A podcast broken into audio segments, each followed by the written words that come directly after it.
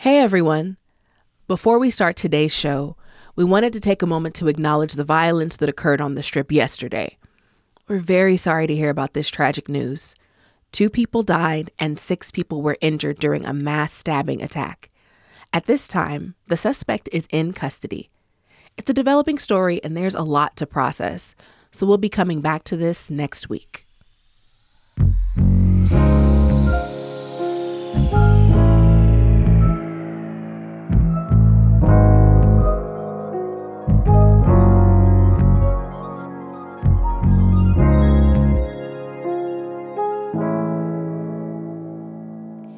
Today on CityCast Las Vegas, I'm joined by co host Dayvid Figler and Geoff Carter, senior editor of the Las Vegas Weekly, to discuss the new developments at Red Rock, strep zoo disease at the Animal Foundation, and the celebration of First Friday's 20 year anniversary.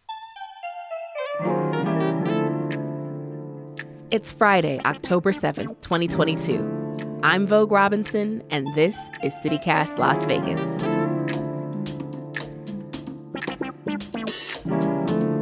Yeah, Geoff, do you have any questions? Like logistical questions, not life questions. So many life questions, but I, I think I've covered on logistical stuff.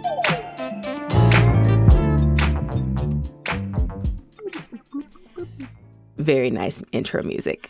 So, uh, the first topic I want to talk about is the joys of how they keep trying to build right up beside Red Rock Canyon. And I feel like uh, the guy who owns that land in that area, he is unrelenting. So, Dayvid, can you summarize what's been going on in the newest update? So, yes, there is a developer in town named Jim Rhodes. Uh, people probably have seen that name uh, over a lot of developments, Rhodes Ranch, et cetera, et cetera. He acquired a gypsum mine, which is a place where they, you know, eviscerate the earth to extract minerals for profit. Hooray. And decided this would be a good spot to build a bunch of houses. And so, way back Wednesdays, he came up with this notion that he was going to build over 5,000 houses in this area, which is very close to the very scenic and beloved Red Rock area. Obviously, people get very upset when development encroaches upon natural wonders. And so, for all this time, there has just been this struggle back and forth. There has been litigation back and forth. There has been votes back and forth. And so, the latest development is that the county commission approved the allowance to build 400 or so units out there. But with a lot of conditions that are still unmet, there have to be all sorts of hoops that Jim Rhodes needs to jump through to even start this development. There's a time frame that was put on that he has to have it done in, which may or may not be oh. doable. Yeah, at four years. And so, you know, okay. look, people are getting super duper upset. There's been some misreporting that this is in Red Rock, it, it abuts Red Rock there's been some misreporting that you know these are all public lands. These are privately held lands that he purchased. They have restrictions on them you know look this is a, a, person if you believe in the concept although it might be outmoded of private property he does have rights to do things with that private property. Mm-hmm. the county has made it very difficult for him to do the things that he wants to do. There are still lots of requirements on there but the litigation forced the hand that this moves forward. That's yeah. my best my best summary of that Nice. it's it's well, a lot. I mean, well look, done. we could talk about this for weeks, and they've been talking about this literally for 20 years. So there you go. Right. Yeah, Geoff, what have you observed uh, in this uh, battle, battle for what to do with this land? Well, I, I don't go back many thousands of years, but I did live here 20 years ago, and remember what it was like to drive back from Red Rock Canyon uh, back into town, and it was a good half hour of nothing until you hit like Fort Apache. Mm. Now you've got the Red Rock Casino, you've got stuff that's already abutting Red Rock. I'm, I'm just concerned about the sandwich this is going to make, not just in terms of traffic and, you know, people coming and going, but also uh, light pollution. Because one of the things I used to love to do was go out to Red Rock and, you know, late at night and, you know, get an eyeful of the stars. Those are largely gone and this is going to get rid of the rest of them. Right. No, and that's that's fair. I know a lot of people are definitely concerned about that. Um, I know 429 homes for that space is definitely a lot less than the original 3,000 homes 5,000. So Oh, fi- This is Jesus. original, original. The oh yes, give me the facts. So the OG was five thousand homes. Now it's four hundred twenty nine. So I appreciate that it's less. Justin Jones, in his, which we're going to talk about next, statement said it originally started as 5,000. Okay, so who is Justin Jones, and what was his official statement? Justin is a lawyer who was working for one of the, you know, Save Red Rock organizations, a big one, was involved mm-hmm. in some litigation to stop some of the development that's out there, wound up getting elected to the county commission. And this recent county commission vote to allow, again, with all these conditions that need to still be met, some of which might not ever be met, to move forward uh, was unanimous. And so Justin has been taking a lot of the heat for this to the extent where he felt the need to issue a press release that, you know, explains his position. He talks about how, look, it started as 5,000 uh, units way back Wednesdays, and now it's down to 429. You know, we're making sure that different things are happening, but nobody likes it, right? I mean, we're all NIMBYs when it comes to our nature. Oh my goodness, nature NIMBYs. is Nature that who NIMBYs. we've all become? but it's it's it's private property and as much as it you know repulses me that someone would want to develop out there on this otherwise gross and disgusting gypsum mine area because honestly that's not the beautiful nature part I of think that that's area like a positive is that they have to stop mining. Like on the from the article in the RJ, it says that they the company would have to shut down its mining operations before construction begins, and, and the permits can be pulled um, if building doesn't start within four years. But I mean, like I feel like that leaves it open for some wiggle room. Like, well, we started. well Like- and ironically enough jim rhodes has to find the road to get in there and that's on him and that might be very difficult with all sorts of blm regulations and things of that nature. And the argument that well you know we need housing in the community is not not compelling we we have a shortage of places for people to live but this is not a great answer to that because this is way off the grid for richy richy people not for the people who actually need the housing we have. So uh, there's a lot of back and forth and crosstalk about this. I, I think it's really unfair to beat up on justin jones. Uh, i think it's really unfair to suggest that this person shouldn't be able to do kind of some of the things he wants to do out there even though i and I'm guessing my friend Geoff Carter don't like it. You know, I I understand that we don't have a unilateral power to you know stop development. It's just amazing to me that we're here. You know, NIMBY wise, we've got very little postcard worthy you know natural attractions in our BY, hmm. and we we're building right on top of this one. So your backyard can be the postcard. That's. I mean, if people really want someone to be upset about, be upset at the developer for choosing to utilize the land that he legally bought within the parameters of zoning that has already been established before the fact to build. Try to convince him to do something else. I, I, I mean, it, it might be a, a fool's errand, but you know, beating up on our county commissioners on this particular one, to me, seems to be a little bit misplaced. Well, look at you with all your heart.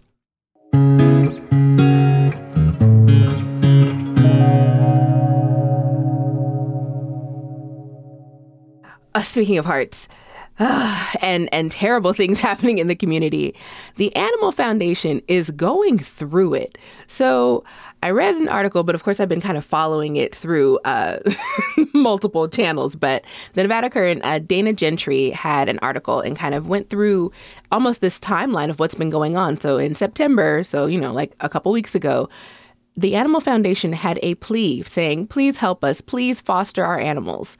And then October 3rd, they announced, oh, we're suspending adoptions and fosters and transfers out of an abundance of caution because the animals were exposed to a respiratory illness.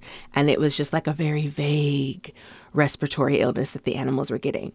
Uh, and then we reached out to them for comment, and they said they're not giving interviews at all. Updates would come through their social media. So it's like, all right, boop, boop, Oh, boop, cool.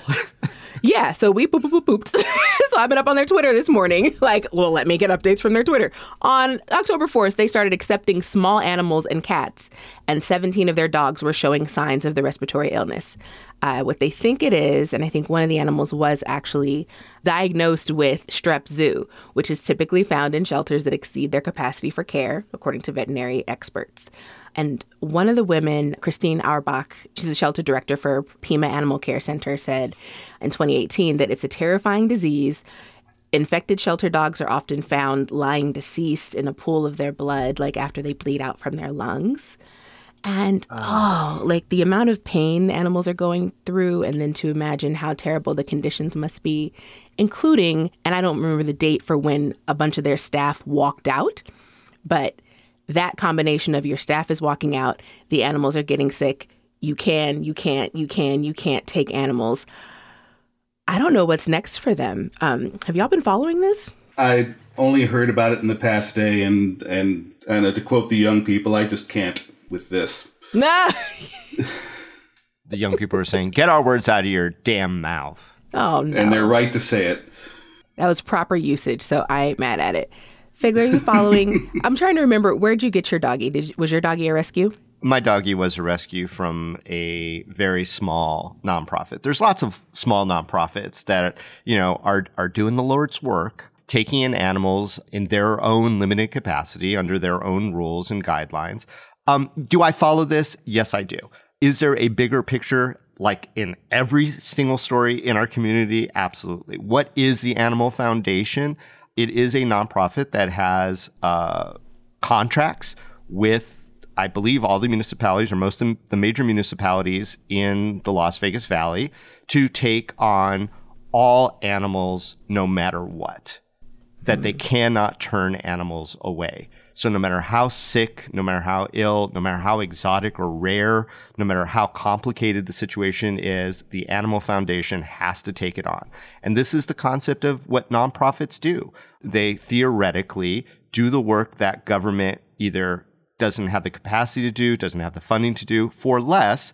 And in exchange for that, they get tax breaks because they're nonprofit and they get this contract. But the contract isn't all the money in the world uh, and it doesn't pay for all the things. And I think all of us are big time animal lovers. I know we all have our, our special pets in our lives. You know, we like the idea no kill, help, save, do everything. And, and their mission is to do the best that they can, but they're not a no kill shelter because they that's not a model that works at that level. Yeah. And I mean, I don't think that's the question here about, you know, what they do and what their policies are. Like, yes, they need more resources.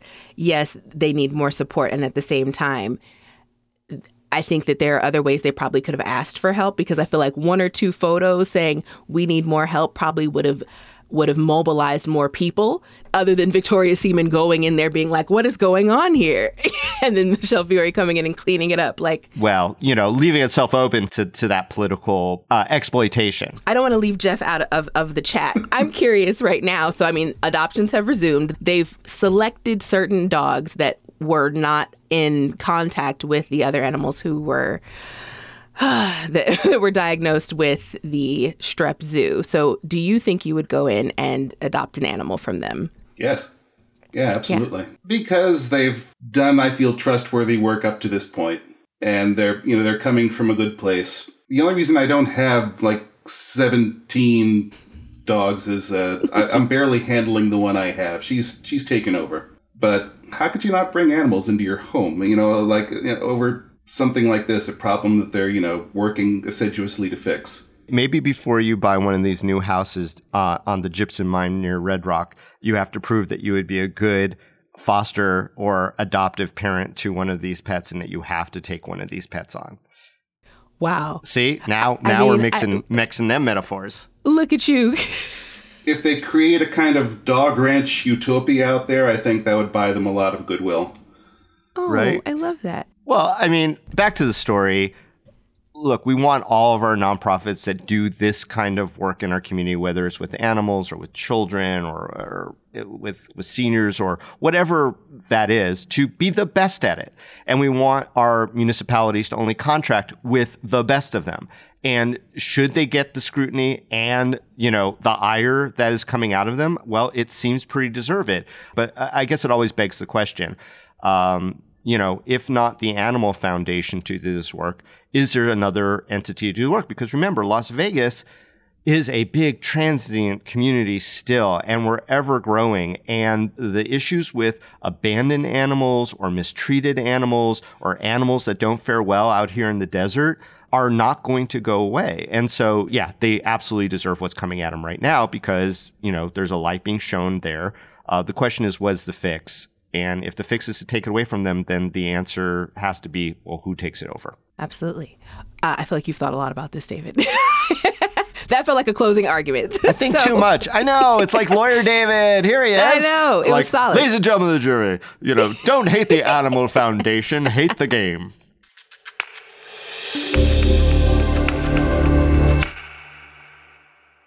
It's Friday. And today, First Friday turns 20 years old. It's still not old enough to drink, but no one uh, tell it that. well, no one, no one who's been going there over the last few years uh, has that worry. Uh, underage drinking? no, no, no, not officially. But yeah, that's so, what happens. Geoff, you wrote a solid article in the Las Vegas Weekly about First Friday turning 20. A really beautifully like reflective article. So could you give us kind of a summary on uh, the joy, the tw- 20 years. First Friday in Las Vegas in two minutes. No, not really. The Sergeant Pepper version was 20 years ago today that Cindy Funkhouser got Julie Brewer, Naomi Arin, and Joe Cartino to uh, to recreate Portland's First Friday. She'd gone to Portland and was madly in love with it. Cindy uh, ran an antique store called the Funk House. She had a back room where she was already doing art shows before First Friday, and and of course Arts Factory had you know sprung up around that time, but they were all doing their shows on different nights, different days. So there was no consensus on when everybody could come and you know and, and see all the new art at one time.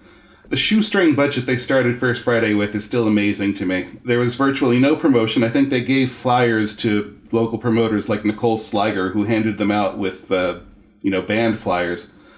And in order to create the connection between Funkhouse and uh, Arts Factory, they used the high top sneakers belonging to P. Moss, one of your guests this week. Ah. Painted the soles of them with fluorescent paint and walked from one venue to the other. Oh. like McDonald's feet? like McDonald's, yeah. and that's where it started. And then from there only uh, only grew to this incredible thing during the uh, during the aughts, where I, I I was living in Seattle at the time, but I came down a couple of times to see this and was you know mind blown. Went on for blocks, and there was food trucks and art, you know, craft merchants and and people doing things with hula hoops. and then the crash, the financial crash in 2008, kind of uh, knocked everything back down to size. I'm happy with where it is today it's nicely contained around the arts district in that in that parking lot uh, next to arts district and arts square. It just feels like one of the things that resets the month. Yeah. I feel like definitely when i first got out here is one of the first things people invited me to go to. And at the time and that was probably what that was 2013 and i had, I, I met my husband at the arts factory. So it was at a painters and poets thing. But later on we'd go and, and travel traverse through uh, what is First Friday. And I think it was just fun to see all the vendors. Uh, I got to meet people who had food trucks who then became business owners and have brick and mortar spots and uh, and raw remedies which is not on like the direct area but around the corner on colorado but they were having events as well so i think it's just i don't know it's like a block party because it's kind of surrounded by the community too that it's kind of so close to residential area, I find that really interesting and endearing that, yeah, if you live downtown, you could walk over there. And that's cool for you guys. for us driving humans, it's a little bit of a pain in the butt. But I did notice that as we were moving, uh, as the years kind of, as the world turned, that it felt it started feeling more and more commercialized. Yeah. And and then the some of the art galleries were just like, well, let's do preview Thursday, you know, as opposed to just first Friday having it be it went from being let's promote the arts to like let's promote everything the city has to offer in one night.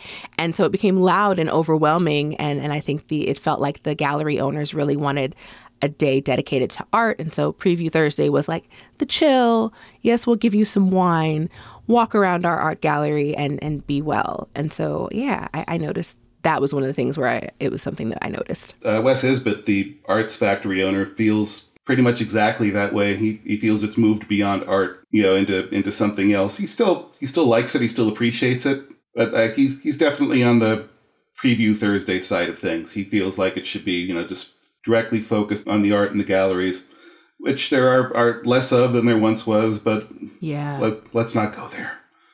oh, are you sure? Because that's, that's, that's the direction I want to go. I'll, I'll go there. I'll go there. I was like, there are ah, Hey, is there someone who wants to be cranky about it? Dayvid says Right. yes. Me. There are more bars in the area. There, uh, we walked down the street and we saw like cerveza. There's a mezcal next to mezcal is a sushi spot, and then there were two or three other bars. And I was like, oh, this is it's a full. It's perfect for a bar crawl, but it felt like, you know, I almost said, where are the galleries? Like I've got to go further up and back to the arts factory which has like you know usually 7 to 10 possibly 12 depending on what how many floors you can get to Well, you know, people who are regular listeners of the podcast heard you talking about how artists are getting priced out down there and galleries are having to move, right? yeah So my my take is First Friday has obviously become an institution. A lot of people recognize that. But the thing is that initially it was all about the arts, right? So the story that you tell about these people were very arts forward, arts friendly folk. Cindy and Julie and Naomi,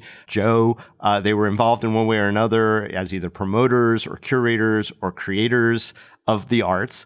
Um, and they decided, hey, uh, there's enough of us down in this area before it was ever called the Arts District that we should do this. And let's not forget the also there was the Enigma coffee shop that was there. Uh, that was kind of a hub. So I mean, it was kind of a scene. Um, and then it got bought by uh, Tony Hsieh in Downtown Project. Yeah. And then it took on a little bit more commercial component to it. And then you get the food trucks and all that other stuff and a lot of the kids. And, and you know, little by little, the art started f- falling away, hmm. even though it was now officially dubbed the Arts District. But I've also heard it referred to as the Brewery District. Antique Alley, the Gateway District. We we've got a. It, it's like a neighborhood with subreddits. yeah yes, that's exactly right. Well, it's like you know I, the conversation around like what is art, right? Because antiques technically are can be their own art form depending on how you what your home decor is. Geoff, how how else do you feel that the the Tony Hsieh era of First Friday how did how did he impact how did his branding impact First Friday for better or worse? I, I think it brought it to a lot of people who who hadn't tried it yet. Well, uh, Joey Vanas, who ran it during that period, his vision was to expand it to the entire city. Oh, He wanted to, you know, make it like this monthly day of, of art and, you know, mostly Burning Man art because that's what they knew and loved. but they wanted to extend it into Symphony Park and then, you know, have activations. They, they love that word in, in Henderson and in Summerlin. they like it downtown And- too.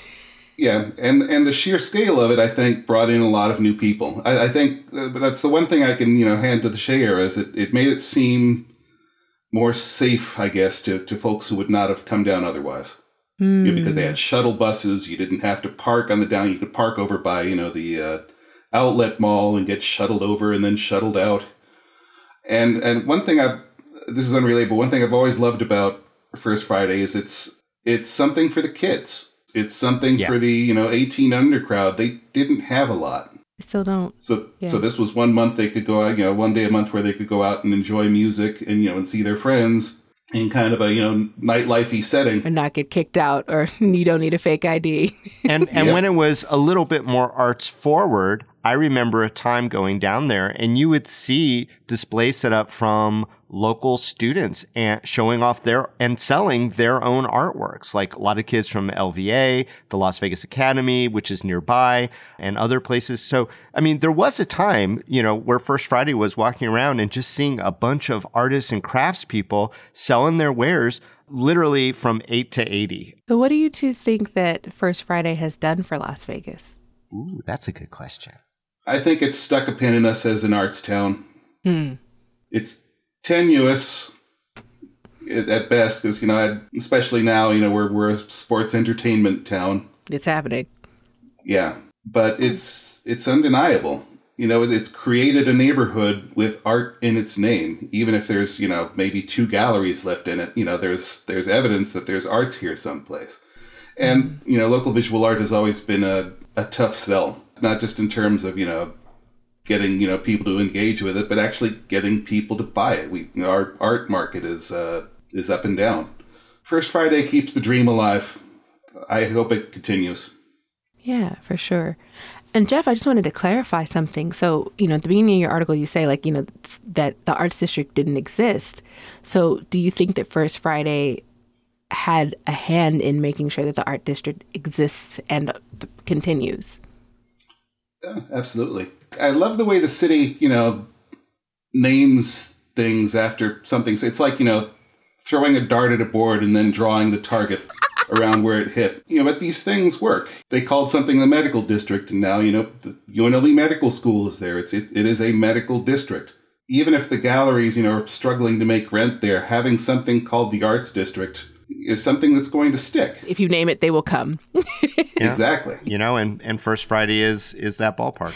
Gentle folks, what are you most looking forward to this weekend? I am going to a wedding. So, actually, I'm going to two weddings on the same day. I have an 8 a.m. wedding and then I have a 3 p.m. wedding. I think we're going to change clothes in between, but it just depends on whether or not we're super tired. what are you doing, Figler? I'm super unprogrammed, so I'm just going to hug my dog a lot after the the week's news. I'm going to appreciate what we have in our lives and he's going to get extra treats, extra walkies. He's going to have the celebratory weekend that he deserves. Beautiful. What about you, Geoff? Uh, I've got friends coming to town, so I'm probably going to go to see Cheap Shot or go see Misbehaves Mavericks at Cheap hey. Shot at, at, least once, probably twice. The dog doesn't get come because she knows what she did. Poor animals. All right. Well, Geoff Carter and Dayvid Figler, thank you so much for joining in on the conversation today. Thank you for being on CityCast Las Vegas. Thank you. Happy Friday, everybody. Happy Friday. Happy Friday.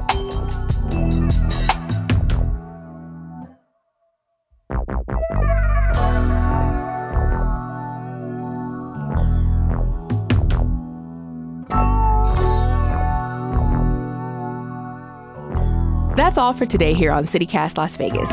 Our lead producer is Sonia Cho Swanson, and our producer is Layla Muhammad. Our newsletter editor is Scott Dickensheets, and our hosts are me, Vogue Robinson, and that guy, Dayvid Figler. Hey, me. Our theme music is by OG Moose, with additional music by Epidemic Sound and All the Kimonos. We record this show on the traditional homelands of the Nuwuvi, the Southern Paiute people. If you enjoyed the show, why not tell a friend? Rate the show, leave us a review, and subscribe to our morning newsletter. Take care.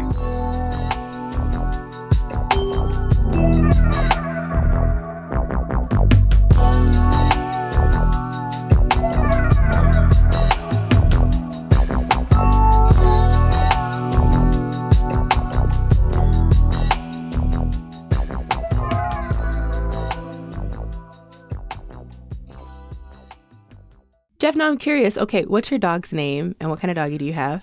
Her name is Gigi, and she's part Chihuahua, part Beagle, part Weasel. I, I don't know. She's a they, they call her a super mutt.